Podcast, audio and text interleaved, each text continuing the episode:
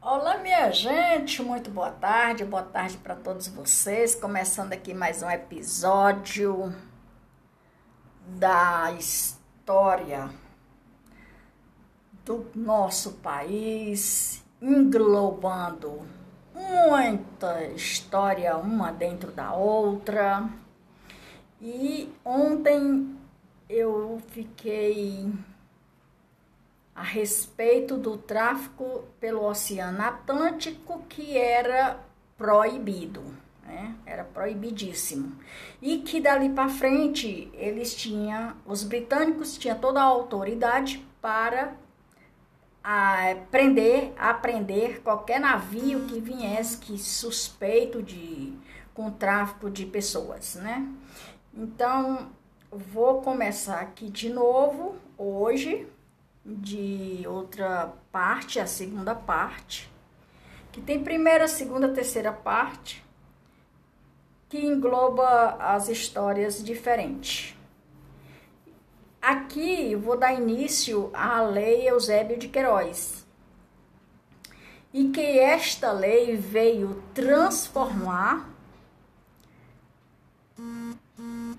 a Marinha Real Britânica numa arma contra os tráficos de escravo em qualquer parte do mundo, pois permitiu que seus navios abordassem navios negreiros de qualquer nacionalidade. Importar pessoas para serem escravizadas acabou se tornando cada vez mais raro ou mais caro.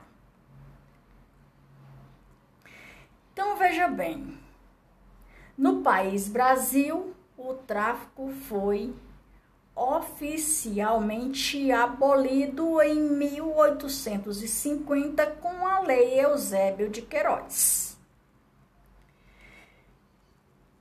Nesse, nessa parte aqui, eu tenho certeza absoluta que daquele período para cá, porque naquele período para cá, porque sim, que daquele período para frente começou a ser evoluído. Começou a evolução. E a evolução também engloba essa lei Eusébio de Queiroz, que foi aonde a, a, a Marinha Real Britânica começou a ver que não fazia mais sentido em pegar pessoas, seres humanos, para fazer tráfico de mercantilismo ou quaisquer outra coisa. Por quê? Antes deles fazerem o que tinha de ser feito, eles eram os próprios a serem vendidos. Então essa lei começou quando ela começou, ela começou valendo, valendo mesmo. A Lei Eusébio de Queiroz, é, de número 581, de 4 de setembro de 1850, conhecida como Lei Eusébio, estabeleceu medidas para a repressão do tráfico de africanos no Império. Ponto.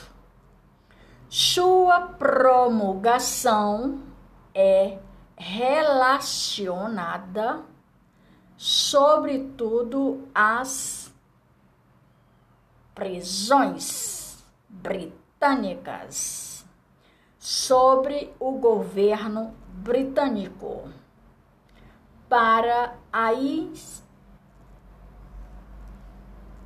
a extração da escravidão no país. Aqui fala exatamente da escravidão do país britânico, mas ela engloba para quaisquer lugar. Esta lei fica proibido, fica proibida de fazerem tráfico de gente em quaisquer lugar no mundo. A Lei Eusébio de Queiroz foi uma lei de grande relevância. Ela foi aprovada em 4 de, set... 4 de setembro de 1850, sendo proposta por Eusébio de Queiroz ministrada ou ministrado, ministro da Justiça, porque ele era ministro da Justiça, ponto. Ela determinava a proibição de tráfico de africanos escravizados para os países país Brasil, país britânico e quaisquer outro país. Foi uma resposta a prisões realizada pela Inglaterra para que o Brasil acabasse com a prática de escravos. Também foi o período que veio o Brasil à escola.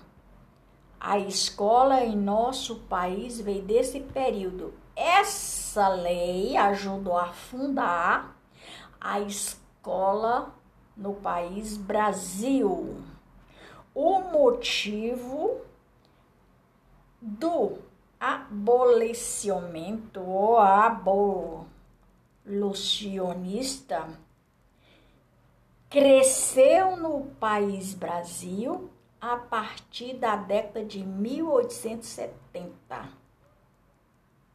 e mobilizou diferente, diferentes grupos da sociedade brasileira em defesa da abolição da escravidão consideravelmente no país Brasil. A história de países e do país englobado Brasil.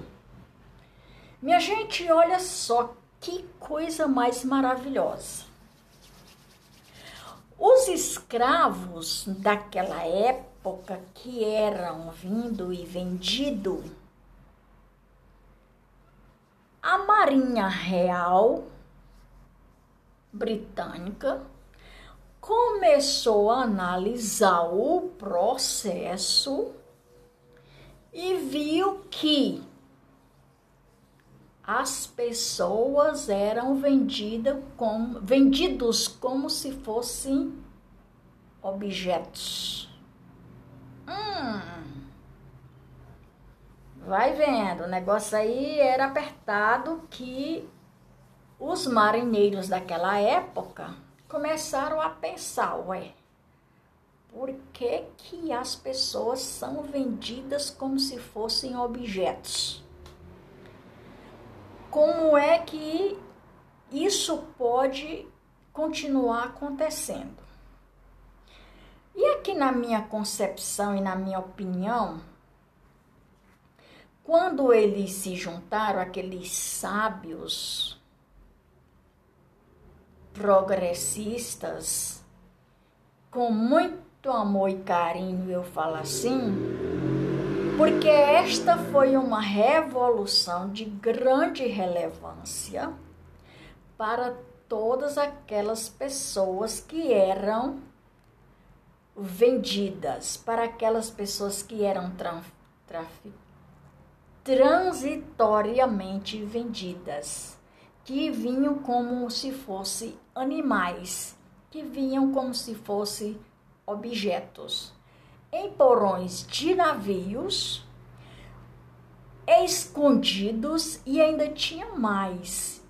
Naquela época, como era, eles eram escravos, os escravos que vinham para fazer os seus trabalhos e eram vindo para ser vendido nos países, era eles quem cuidava das caldeiras dos navios, nos porões dos navios, porque senão não tinha de maneira nenhuma a viagem.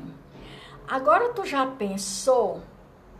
Além deles já virem escravizados, eles já haviam batizado, cada um com o seu nome, cada um com a sua religião, e era proibido professar sua fé, suas religiosidades dentro daqueles porões do navio para quaisquer pessoa.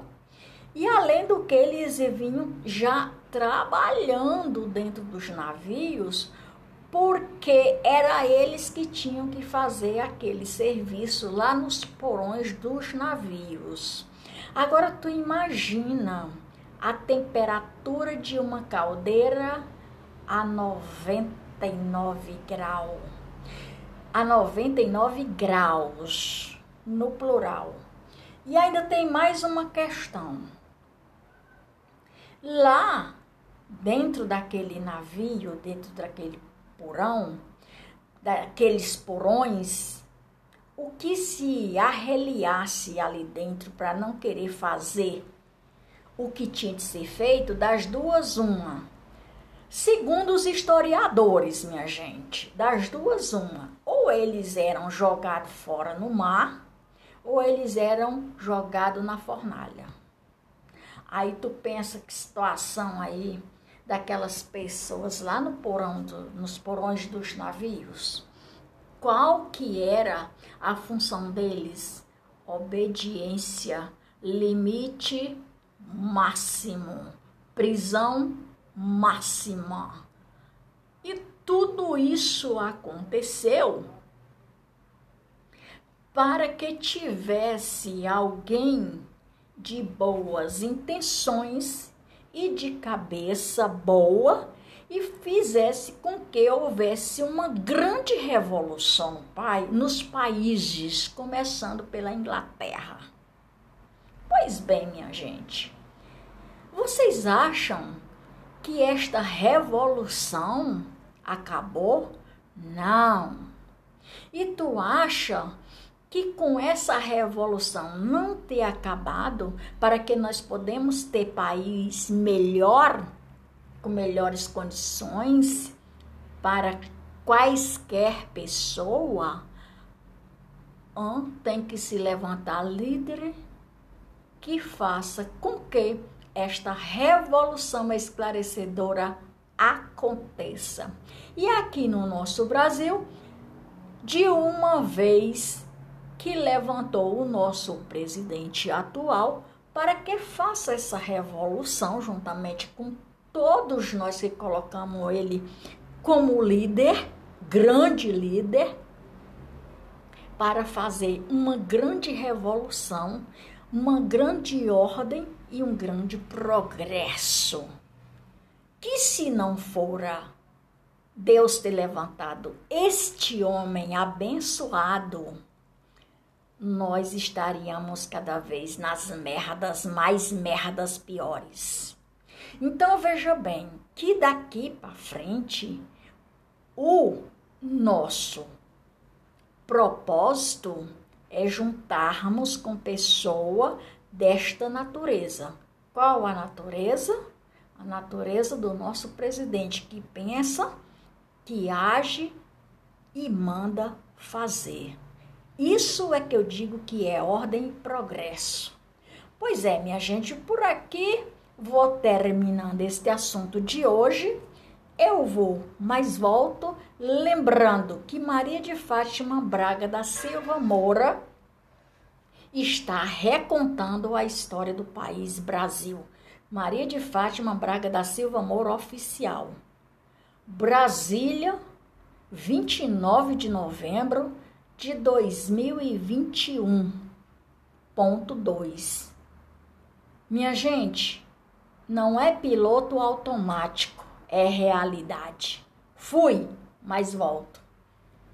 Até mais ver. Grande abraço. Até a próxima.